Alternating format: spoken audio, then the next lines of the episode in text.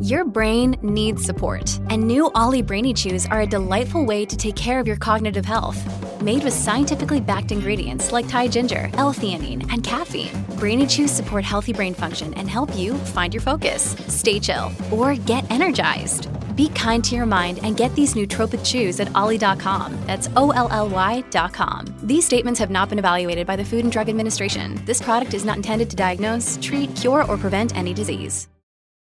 This episode is brought to you by Shopify. Whether you're selling a little or a lot, Shopify helps you do your thing, however you cha-ching. From the launch your online shop stage, all the way to the we just hit a million orders stage. No matter what stage you're in, Shopify's there to help you grow. Sign up for a $1 per month trial period at shopify.com slash special offer, all lowercase. That's shopify.com slash special offer. Hello, everybody. This is Marshall Poe. I'm the editor of the New Books Network. NBN listeners like to read books and buy them. So we thought we'd tell you that right now, our friends at Princeton University Press are having a remarkable site wide sale. You can get 50% off books, including ebooks and audiobooks, with the code 50, F I F T Y, at checkout until May 31. You can save some real money on Princeton University Press books. I encourage you to go there and check it out. Welcome to the New Books Network. Hello, everyone. This is Gargi, and today I have with me Judith Misrahi Barak. She teaches at the University of Montpellier Troyes in France. Uh, she's interested in English and post-colonial literatures. She's the author of numerous articles on Caribbean region and Indian Ocean, and the diaspora writings from the regions. Uh, I'm also joined joined by Ashutosh Bhardwaj. He's a bilingual journalist, fiction writer, and literary critic. Uh, as a journalist, he has traveled across central India and documented the condition of tribal regions caught between the uh, insurgency and the police violence. They have together edited this book called uh, Kala Pani Crossings Revisiting 19th Century Migrations from India's Perspective, published with Routledge late last year, and have very kindly accepted to talk to me about this book. Um, hello, Judith. Hello, Ashutosh. How are you? Hi, Gargi. Yes, good. Thank you. Thanks for Hello, inviting Gargi. us. So, uh, my first question is always about the genesis. But before I do that, your Google bio tells me that you've had two very different journeys. How did you come together, and how did the whole group um, of uh, people who have written for this book come together? Yes, it's always interesting to get into, you know, genesis of books and ideas, and uh, and in this case, I mean, it was a kind of, you know, leap in the dark and a series of coincidences and happy happenings um, as well. So that was um, it. All happened in Shimla, in fact. So I was invited the first time uh, to Shimla as a visiting professor for a short while back in March 2018. And so, as part of my visiting professorship, I had, you know, a talk to give. And so I, I gave a talk on uh, something I was, I had just started working on. Uh, that is Kala Pani crossings, and I know we'll come back on that uh, later on in the discussion. Um, but my suggestion, you know, it was I was trying to um, invite people to reconsider and to change their perspective because uh, I had been working for many, many years with diaspora scholars.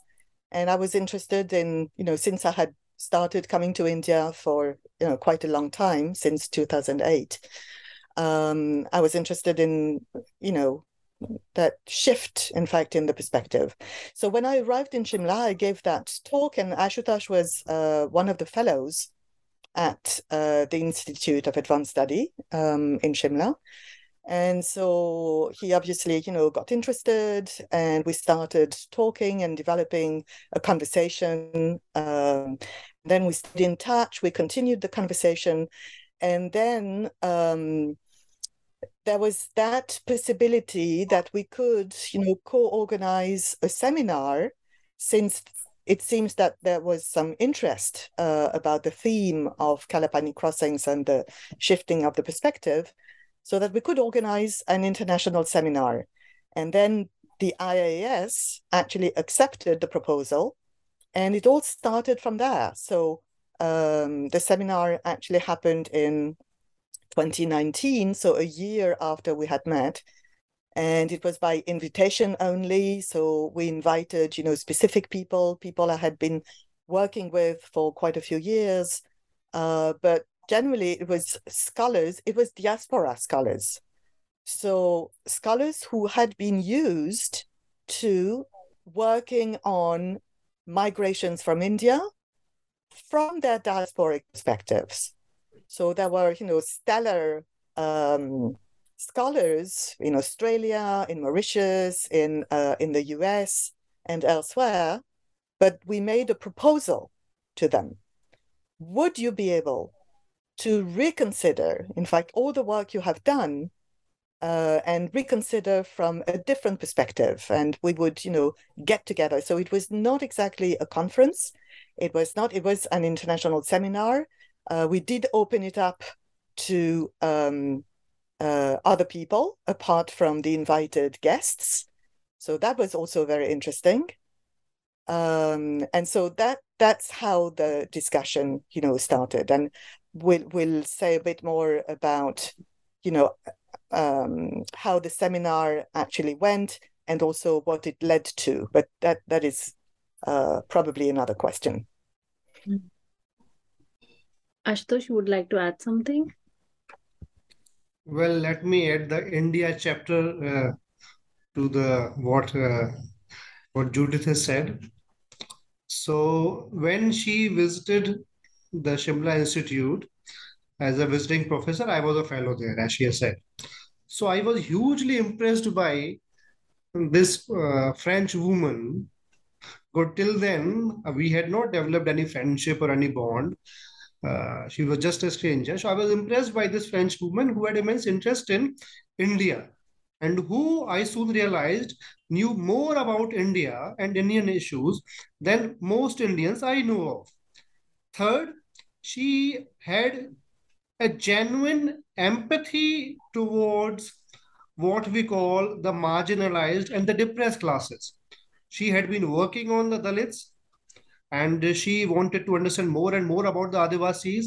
Adivasi was the issue by which on which I had already worked over the last several years before I came to Shimla. So this formed the basis of uh, an intellectual partnership in our initial months.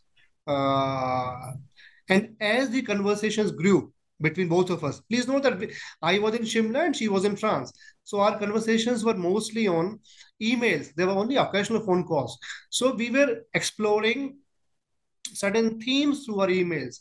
And then during that exploration, that examination, we came across the idea of uh, the Kalapani and the and the and the migration uh, uh, of the indentured laborers from India. So this is how. Now Judith said uh, the conference took place in 2019. I would also add it took place in 2019 September. So we are meeting in 2018 March, and the conference takes place one and a half years, over one and a half years after that. So it shows how much time that went into the uh, into the doing the groundwork or spade work of this conference. So it, it, it wasn't, uh, and and and during this period, both of us were in different continents. We were only conversing through our uh, through emails, through phone calls. And then, uh, then Judith has said that then we once we had some idea ready, we then started inviting scholars from all over the world, some Indians as well who were located in India who have done work on the diaspora theme, and then this this is how we all came together. So it it all began, uh, you can say, on a March evening when we met in Shimla. Yeah, that does sound like a good story. Uh, so let's come back uh, to the book. What were your some initial ideas when you started writing this book? When I mean, when the book started to come together. Yeah, so um, in fact, it's a direct follow up on the seminar that happened in uh, in Shimla. Uh, because we had brought this group together um, so it was a group of about, you know, 20, 30 people. Um, well 20 speakers and then there was you know audience as well so uh, there were papers the papers were discussed there were you know discussions and debates um, and um, and we wanted to um, keep a trace uh, of all this and also give an opportunity to people so that they could actually improve and include some of the discussions and some of the, the conversations that happened during the seminar in written form. So um, again, I mean the the basis of uh, the proposal that we made to these people and these uh, scholars was try and reverse the perspective you know because they had been you know working from diaspora uh, mostly but also we were interested in the conversation between diaspora scholars and Indian scholars, or at least scholars based in India. And so, um, so I wanted to, you know, break the mold um, in a way that you know a lot of people feel very comfortable in. That is, some people work in the diaspora, some people work in India, and there is you know, there isn't necessarily a conversation between the scholars, even though they should be connected through the idea of migration, migration away from India or back to India. So this notion of migration uh, was um, quite at the you know at the basis at the beginning of the uh, of the conversation uh, as well, and then um, in order to make um, a book and to produce a book and a co-edited volume, of course, it needs another kind of effort. Of course, you need a publisher. Uh, but in order to convince the publisher that it's going to be a worthy book and that it's going to be interesting and to sell uh, as well, you need to, you know, put a good group together. You need to go through double blind peer reviewing. You need to do the pre-selection. You need to do the revising. You need i mean it's not only it's definitely not the proceedings of the seminar. It is i mean some some people sent you know their articles without having worked on uh, on the the written uh, form and so those were not included in the book uh, some chapters had to be revised some chapters had to be you know so it's been it's been um, I mean um, as an academic uh, maybe it was kind of a you know a new thing for Ashutosh as a journalist, but as an academic, uh, we are used to that kind of thing. It is part of the of the job we do uh, in order to push people, in fact, uh, to support people so that they can actually give the best of what they can give. Um, and so there's been you know a lot of work on the on the chapters themselves um, as well. And so it's definitely not you know proceedings of a conference. I mean this is absolutely not done anymore. I mean it doesn't have any value you know. And then of course we had this introduction. So uh, the introduction reflects in a way i mean the conversations that ashutosh was talking about you know just a few minutes ago. So across continents and across uh, across disciplines as well you know he being a journalist and and uh, me an academic and uh, and of course he being more than a journalist and me being more than an academic i mean obviously you know. So this has been um, developing um, as well and this is um, um, probably, I mean, it was also linked to, you know, the potential um, previous interests that um, Ashutosh mentioned. And you probably want to add something as well, Ashutosh. But before that, before before adding about my interest, I would like to add here, uh, Gargi, uh, the idea of the book or idea of an academic uh, output perhaps was not perhaps, it was certainly ingrained in the very conversations about the seminar that I and Judith took, uh, had earlier. So we were clear right from the beginning that it was it will not be a mere seminar. It will not be a mere conference where we are inviting uh, some scholars to read their papers. We were certain about it that this will have it, it has to have some concrete academic output. So I guess this what this is how uh, it differentiates our entire endeavor uh, from many such conferences and seminars that take place elsewhere. We, we knew what we were going to achieve, what we what we intended, and I'm glad that we uh, achieved that or we realized that as well. Yeah. Um, and coming now um, to uh, you, Ashutosh, if you allow me to ask you, this has been published with the academic press, and it is mostly written by people who are working somehow associate or associated with academia. You work as a journalist and a writer. Why did you choose uh, to be involved in in what seems like um i mean what is this more than journalist that you are that jo- judith mentioned that you're more than a journalist and she's more than an academic? So how how did that uh because they, they are two different fields aren't they?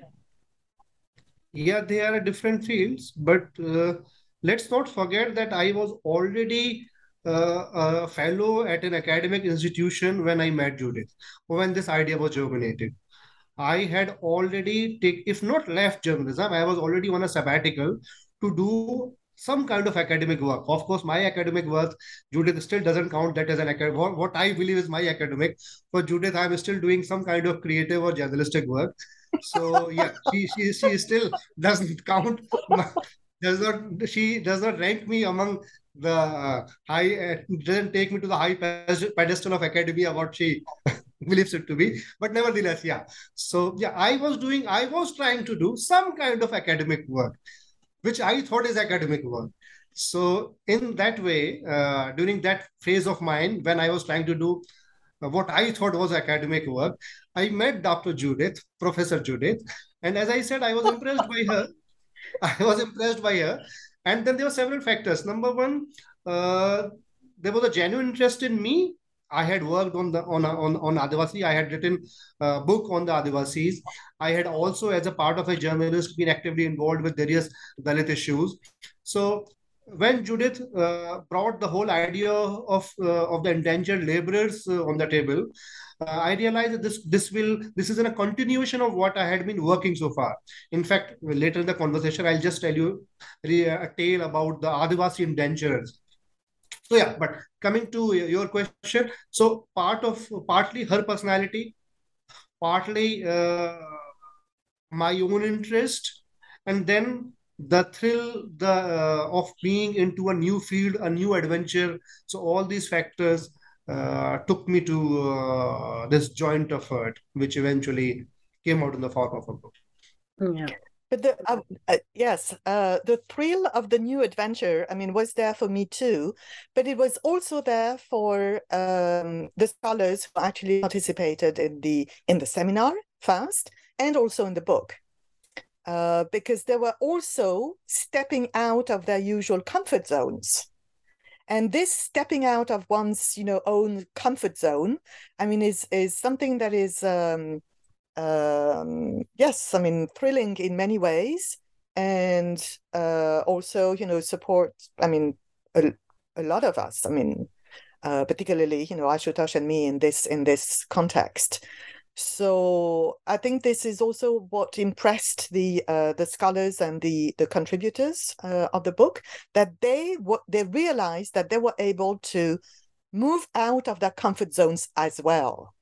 You know, um, and so this is also why, and maybe I'm anticipating um, to probably one of the one of the other you know questions that we can uh, discuss.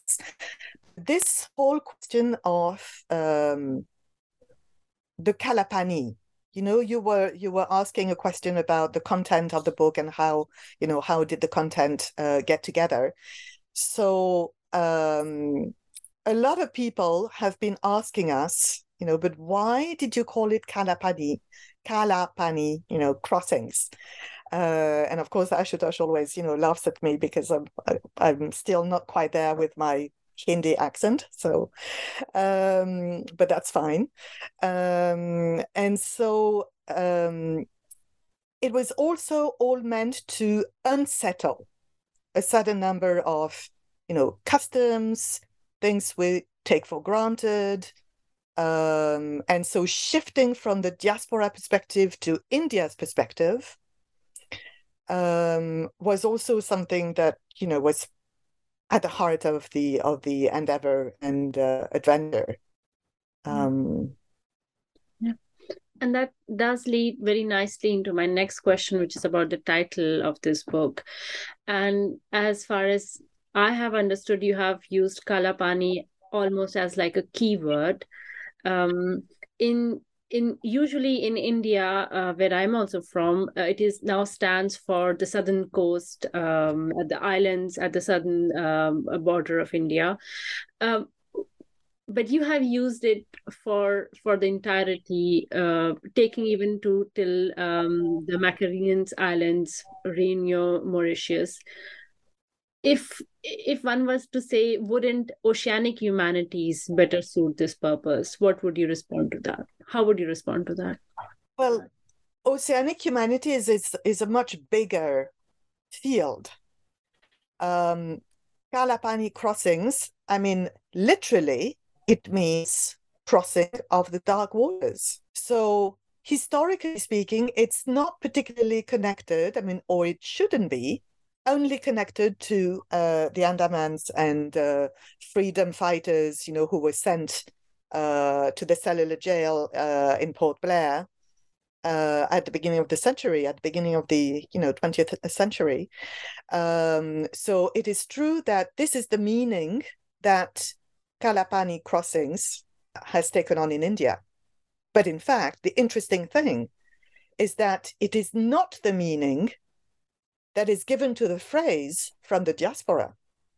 In the diaspora and among diaspora scholars and people who have been working on Indo Caribbean um, matters, Indo Caribbean topics, literature, uh, history, etc., when they use the sentence or the phrase Kalapani crossings, they mean the migration away from India, crossing the Kalapani, moving away from Ganga waters, and potentially shedding their caste because the caste element, you know, has been uh, at the heart of the conversations during the seminar and in the book as well. And there is that, uh, I mean, one chapter particularly on that by Suparna Sengupta, um, who reconsiders, uh, in fact, all this. So, um, so in fact, it's um, shifting back to India. You know, this Kalapani crossings, I mean, phrase has been traveling back and forth between India and the diaspora, Fiji, Mauritius, the Caribbean, South Africa, etc.,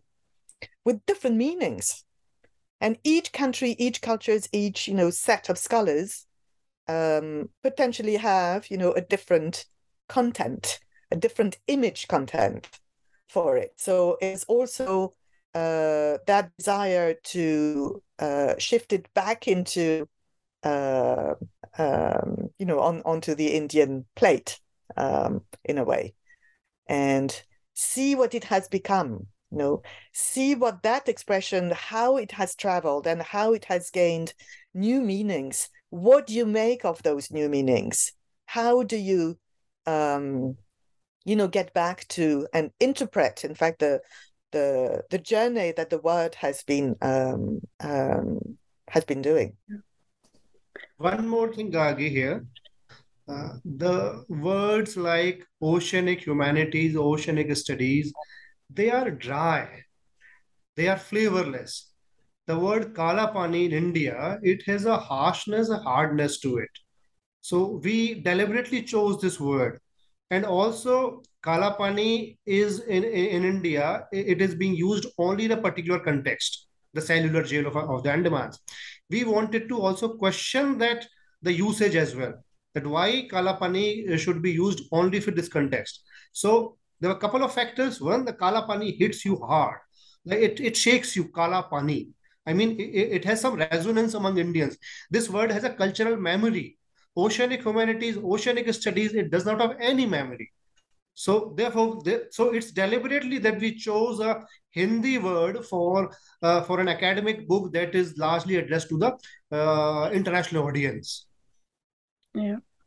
and also it is addressed to an Indian uh, audience as well. I mean, it, right, it is you know both parts of the of the dialogue. Yes. Certainly, certainly. I meant that despite being addressed to the international audience, we uh, decided to have a Hindi word here.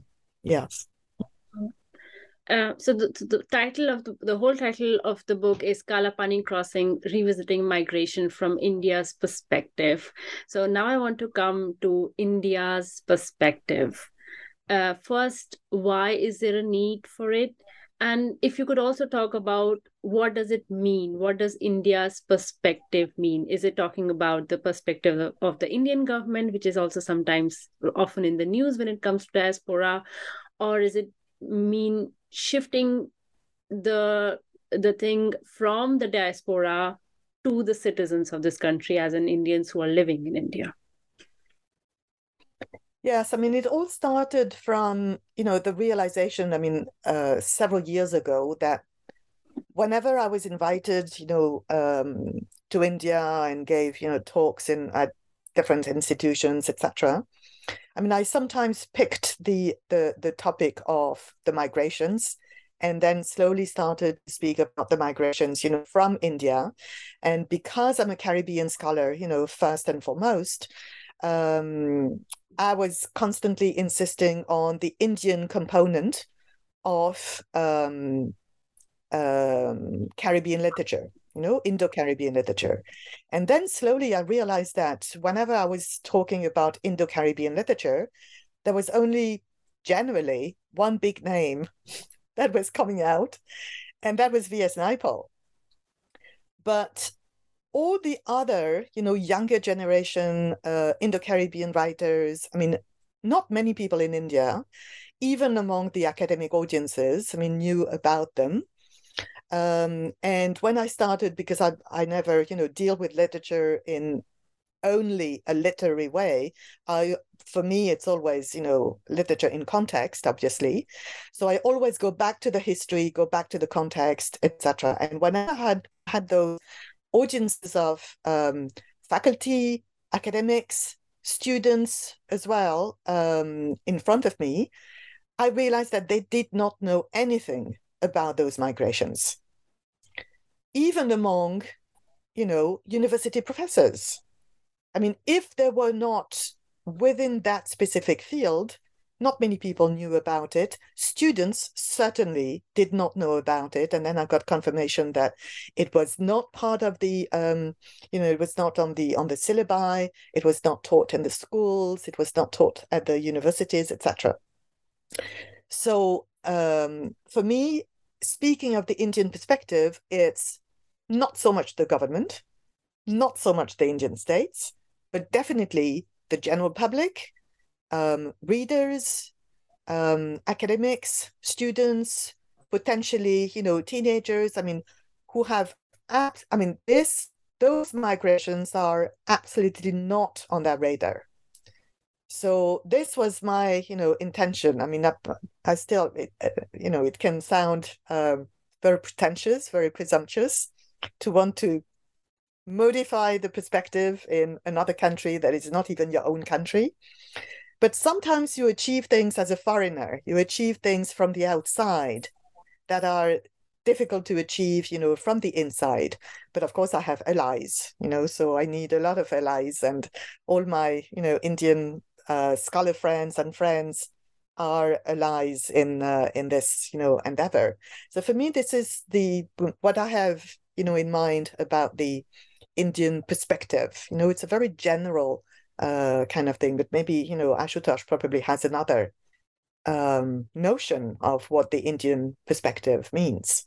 For the last several decades, it was uh, after the economic liberalization in 1990s it was believed that uh, the Indian government uh, should address the diaspora because they have enormous economic financial potential. But in the last 10, 15 years or so, we have also seen that how the government is trying to address the religious aspect of this diaspora, and how the diaspora has been able to construct a Hindu identity uh, abroad, which is then helping the Hindutva elements or the Saffron Party back in India.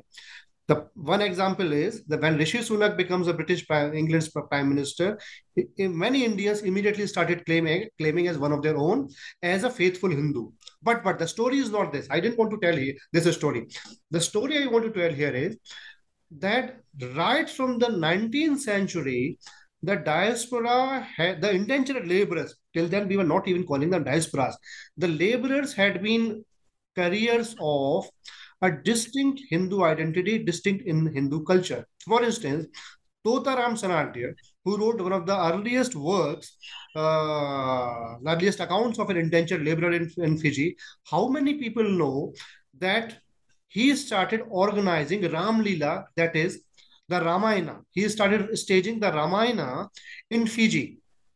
In the 1940s, when some RSS members, which is Rashtriya Swayamsevak Sangh, which is the parent body of the Bharatiya Janata Party, the the, uh, the organization which is uh, heading India. Uh, the prime minister comes from both RSS as well as the BJP.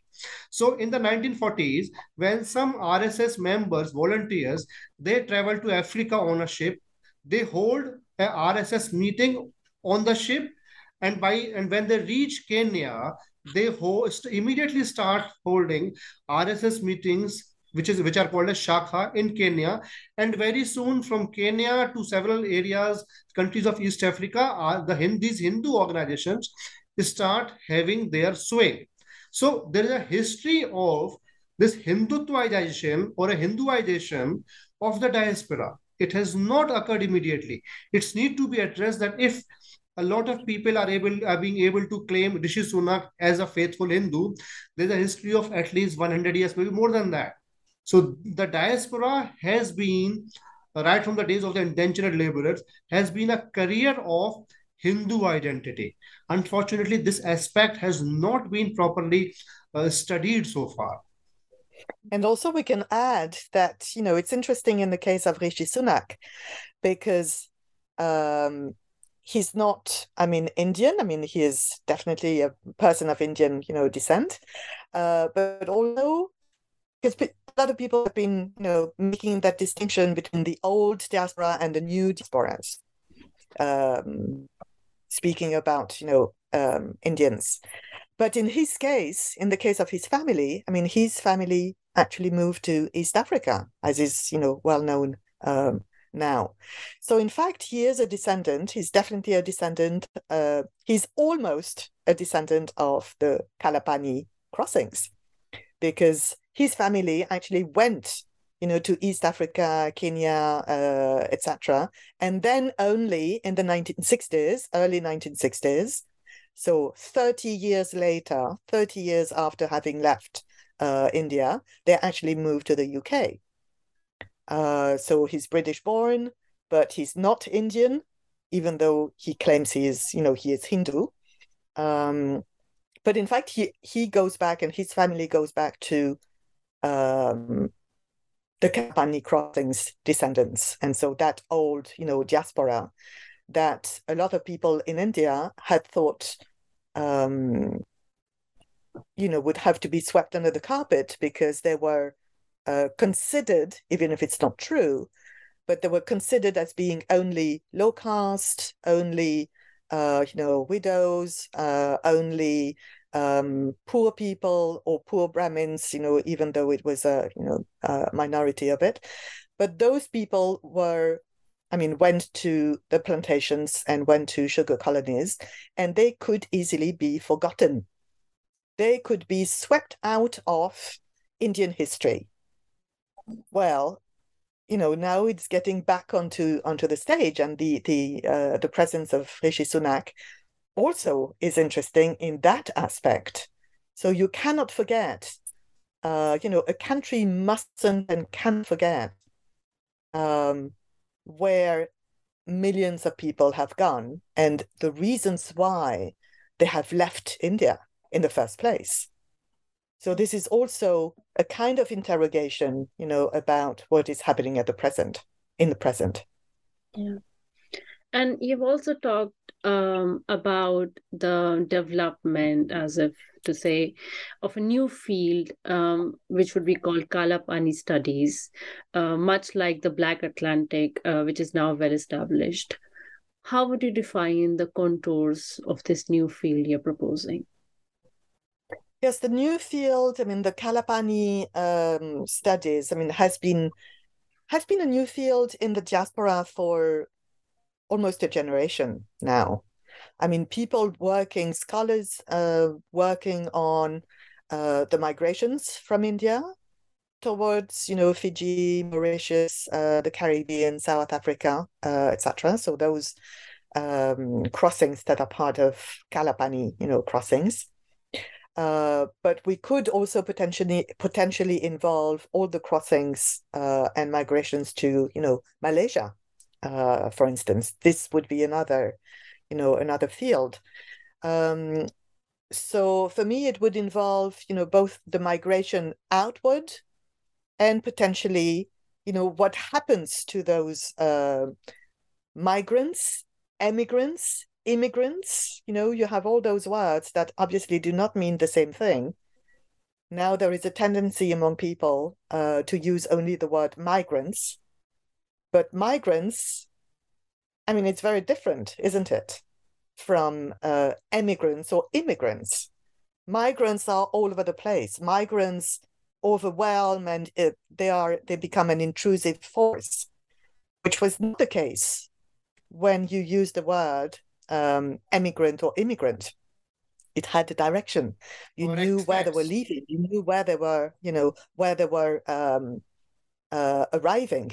Migrants, it reinforces the impression, which is of course very political, uh, reinforces the impression that they are getting everywhere. They are all over the place. They cannot be controlled. There is no direction um, anymore. You know, so Kalapani crossings, I mean, would be involved with um, this, you know, these attempts at understanding, um, understanding the way out and the way back, and also what emerges um, out of those migrations. What, I mean, what has been germinating? What has been, you know, what has been created? It's also on the creative um, level and dimension that I would like to put the stress uh, for those, you know, Kalapani crossings. It's, you know, creolization is is part of it. This also is very political because creolization means, um, you know, all those um, instances of mixing and métissage uh, and how you cannot be reduced to one single root you know, then we're going back to Glissant, obviously. Uh, there is no one, you know, single root There are only many origins and a multiplicity of origins. So this, I think, is also um, what could be interesting in the development of the field, you know, Kalapani uh, crossings. I mean, it's all those aspects that are linked to the migration, but also emphasize the creativity and the mm, the realized, you know, creation of something that it's not simply one plus one, obviously. Uh, it's uh, it's the creation of a sub of a new element that cannot be summed up, you know, subsumed under simply the addition or the sum of the of the two previous elements. Ashutosh, you were adding something. Uh, you were saying something when it was about migrants. No, I just said that there are several times like you have experts also. Yeah, yeah, that's that's yeah. Um, coming now, uh, there in in the introduction, uh, there is this interesting comparison between the 2020 COVID lockdown in India and what had happened to the um, economic migrants, the internal migrants, sometimes that uh, as, as they're called in India. And you have made comparison between these Kalapani crossings and what had happened during the lockdown. Um, I want to understand how does um, this comparison help us better understand what had happened in the 19th century? See, at first, we, I, we means I and Judith, we are making a very bold comparison. We are identifying three major mig- uh, migrations of the last three centuries 19th century during the uh, the kalapani migrations 20th century during the partition and now the COVID migrations. So we are trying to draw certain pattern to it. That in all the three cases, people who were in distress, people who were primarily the victims of the state's inefficiency, uh, even uh, at, at, at, even at times the deliberate atrocities, they were forced to migrate from their places. One, two. Uh, it is normally believed that during the Kalapani migrations, lower, mostly lower caste people wanted to migrate to distant shores so as to escape their caste. But that is not true. There are accounts that even Brahmins who were poor, who were impoverished, they also they also moved uh, to the distant shores. There's a very interesting account by Totaram Sanadhya himself that he, being a Brahmin, he was asked to conceal his caste while filling the form or while filling the affidavit about his migration and call himself to be a lower caste. So, so that would make him uh, an easy entry uh, to the vessel. So people who were essentially uh, um, marginalized, not just caste wise, but uh, otherwise as well, they were the migrants. And we had seen that during the COVID crisis also, a large number of large number of laborers daily wagers small shopkeepers who had left their villages who were working in the metro and capital cities they were forced to migrate. So so this explains now why, why does it take place in 20th in 22nd century right now? Because of the state's apathy. So this explains what might have happened earlier uh, two centuries before. But also i mean shifting the perspective you know backwards i mean once again um, in order to be able to understand, I mean, the migrations as they happen, the internal migrations, but also uh, migrations towards, you know, other countries. In order to understand that, you need to keep in mind the Kalapani, you know, crossings and the earlier 19th century migrations.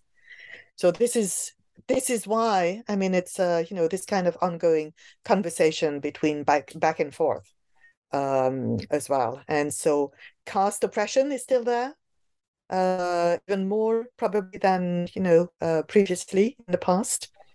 And uh, migrations. I mean, you know, in the middle of the of the World Cup, uh, we can also mention that and mention you know all the migrations from India to uh, the uh, UAE and uh, you know Emirates. Yeah. So this is also this has been you know not so not so big in in people's consciousness but now it's becoming you know big in the news because the scandals are so many and so outrageous. Yeah. but it's again it's to flee you know hunger and poverty and caste oppression. Uh it's a kind of repetition you know tragic repetition of history. And of course it's made worse when um when pandemics happen but it's not it doesn't happen because of the pandemics the pandemics only reveal what has been going on anyway you know so um yeah um, one author which has prominently been criticized in the introduction of the book is Naipaul. You have already mentioned Naipaul. Um, specialist of Naipaul, who I have talked to previously, uh, would would say that um, instances where uh, he has uh, made racist comments or casteist comments do not necessarily imply that he was a racist or casteist. These are uh, examples of him trying to see the world through the diaspora and all the problems that come with it, and then ultimately showing that this fails in the contemporary world. And so there is a need for a shift of perspective from the castes and the racism. And I'm specifically referring here to the works of Sanjay Krishnan, who was also there for this podcast when he published his V.S. Naipaul's Journeys. Would you agree to this claim, or um, would you think that Naipaul is someone we should do away with? Well, um, I'm sorry I haven't, you know, listened to the um, the podcast uh, you mentioned, and I haven't read uh, Sanjay Krishnan's uh, book. I, I will definitely do so, but I haven't, uh, you know, so far.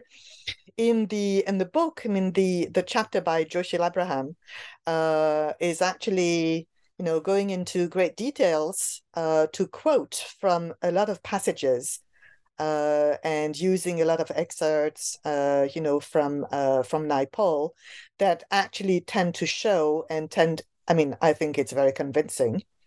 Uh, tend to show that uh, it's not only you know trying to um, things from another uh, perspective. I mean, he has this caste lens that he cannot shed and he has this uh, you know brahmin uh, lens also that he is constantly using um, one could have expected him to um, get into another kind of uh, you know perspective and to to shed and to get rid of of that casteist uh, approach because of the journey uh, across Kalapani and uh, into the diaspora.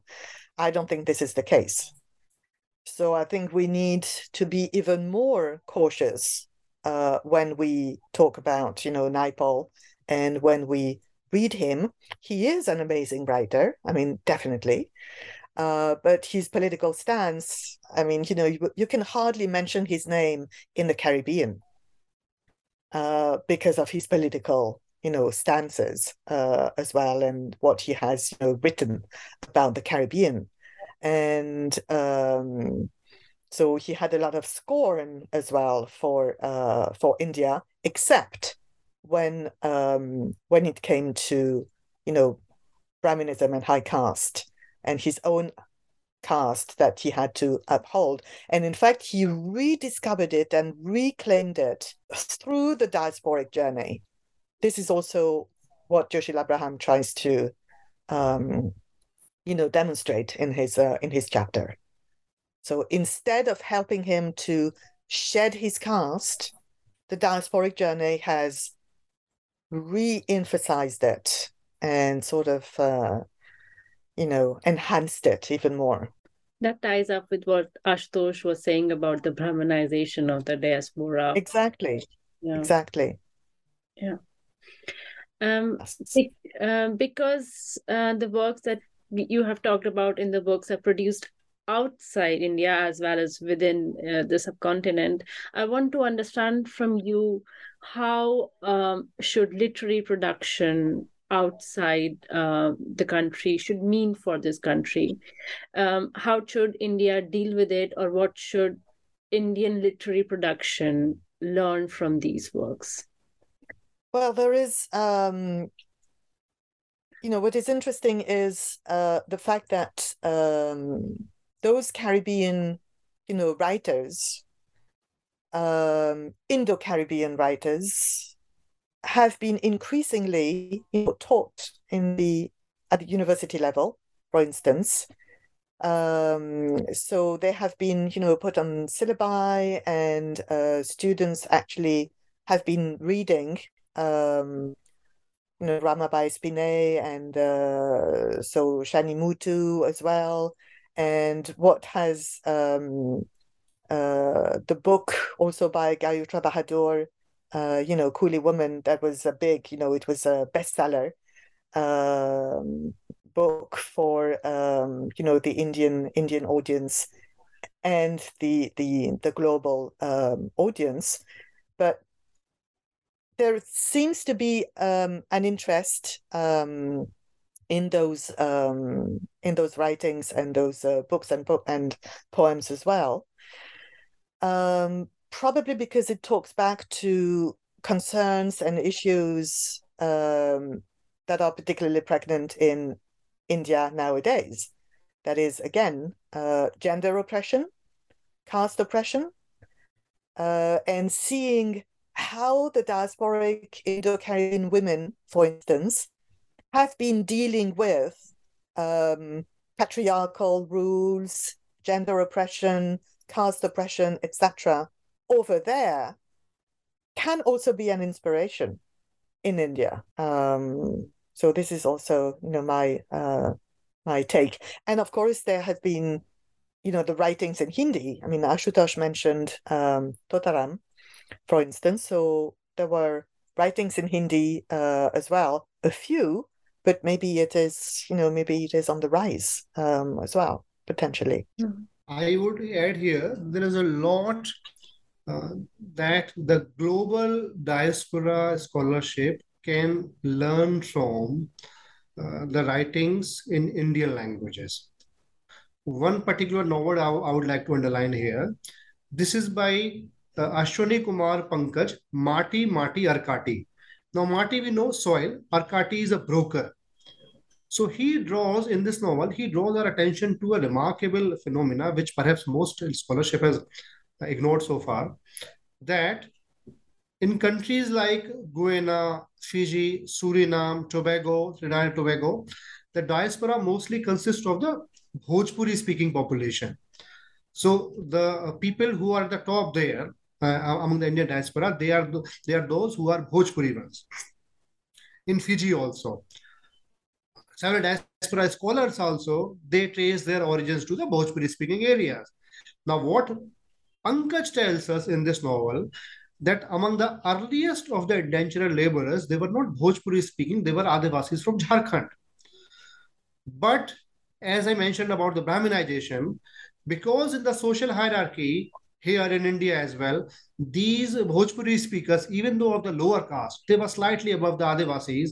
When they go to these countries abroad, the Adivasi uh, Girmitiya, the Adivasi laborers, they remain at the lowest pedestal there as well and their histories, their struggles are completely ob- obliterated uh, from the diaspora literature there. So we see the diaspora scholarship as well as diaspora literature. It's mostly about the Bhojpuri speaking people. What about the Adivasis who went from there? So there is a need to focus on or learn from such works as well, which only dispossessed or marginalized communities in India can write, not the influential people, uh, influ- not among the influential diaspora. Yeah. Um, what do you hope the readers take from this book? A shift in perspective, a new gaze, a new understanding of their own country, um, a revisiting of history as well, which possibly has to bring in a revisiting of one's understanding of the present. Well, I believe besides this, uh, readers uh, when they read the when they look at the, the cover itself and then they see the two names are from two different continents they are intrigued to explore such transcontinental uh, uh, relationships which result in such work. Because for me it's a it's a major event of my life to have this intellectual partnership and this book. So readers apart from the content of the book I'm sure, I hope that readers also learn a bit about the making of the book and get some inspiration out of it. Because it's been a fascinating process. We had bitter fights also on several issues, but at the same time, it's been a learning. Of the... Absolutely. That was well said. Yes. so please, or if anybody who is listening to me, please get into more and more such relationships because these are these will shake you out of your uh, prejudices, uh, your own comfort zone than anything else, perhaps. Mm. Quite so. Mm. Thank you, Judith. Thank you, Ashutosh, for joining me. Thank you. Thank, Thank you so you. much, Gargi. Thank you. It's been a pleasure.